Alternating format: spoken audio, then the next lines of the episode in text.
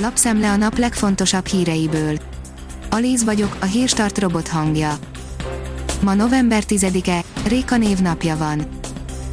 Ahogy meghal egy beteg az intenzív osztályon, jön a következő a megüresedett ágyra, írja a 24.hu. A két járványhullám között jobban fel lehetett volna készíteni az egészségügyet, mondták lapunknak orvosok, akik szerint több ok vezetett ahhoz, hogy mostanra telítetté váltak a kórházak. Az M4 írja Orbán Viktor rendkívüli kéréséről dönt ma a parlament. Az országgyűlés ma rendkívüli ülést tart, amelyen a képviselők a kormány által 15 napra hirdetett veszélyhelyzet meghosszabbításáról döntenek. Az ATV szerint Majka kórházba került, és nincs aki segítene nekik a gyerekekkel. Ahogy arról már korábban mi is írtunk, Majoros Péter Majka elkapta a koronavírust, és állapotáról folyamatosan beszámol a követőinek. Drágábban tehetünk félre nyugdíjra, írja az az én pénzem az önkéntes nyugdíjpénztárak költségeit jelző átlagos korrigált díjterhelési mutató az előző évhez képest tavaly emelkedett, a Magyar Nemzeti Bank szerint a járványhelyzet miatti intézkedések átmenetileg tovább növelhetik a szektor költségét.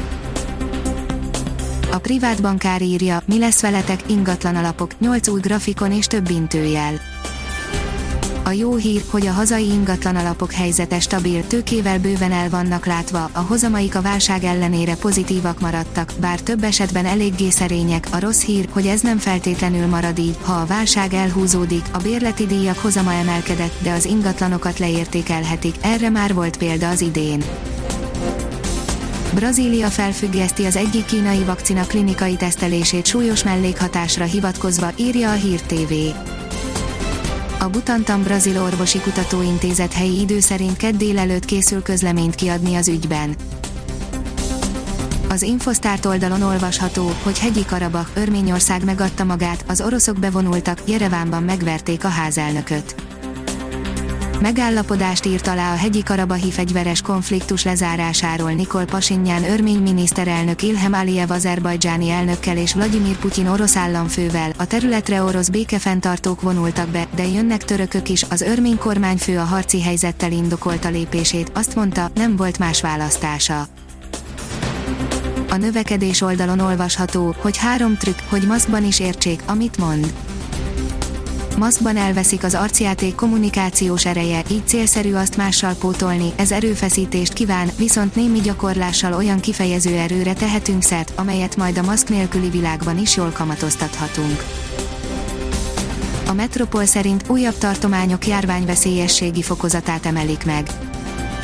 További olaszországi tartományok és térségek járványveszélyességi fokozatát emelik meg közölte az érintett Abruzzo régió elnöke közösségi oldalán hétfő este. Az Autopro oldalon olvasható, hogy együttműködések sorával nyert piacot hidrogénes teherautóinak a Hyundai. A járműgyártó több kínai vállalattal is megállapodott a hidrogén töltő infrastruktúra fejlesztéséről és üzemanyagcellás teherautók értékesítéséről.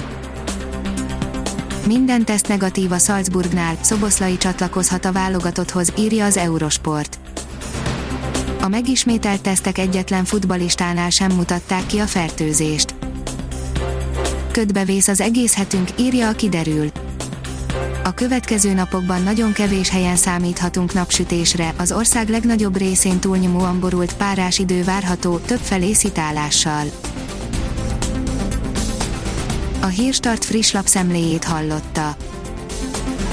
Ha még több hírt szeretne hallani, kérjük, látogassa meg a podcast.hírstart.hu oldalunkat, vagy keressen minket a Spotify csatornánkon az elhangzott hírek teljes terjedelemben elérhetőek weboldalunkon is. Köszönjük, hogy minket hallgatott!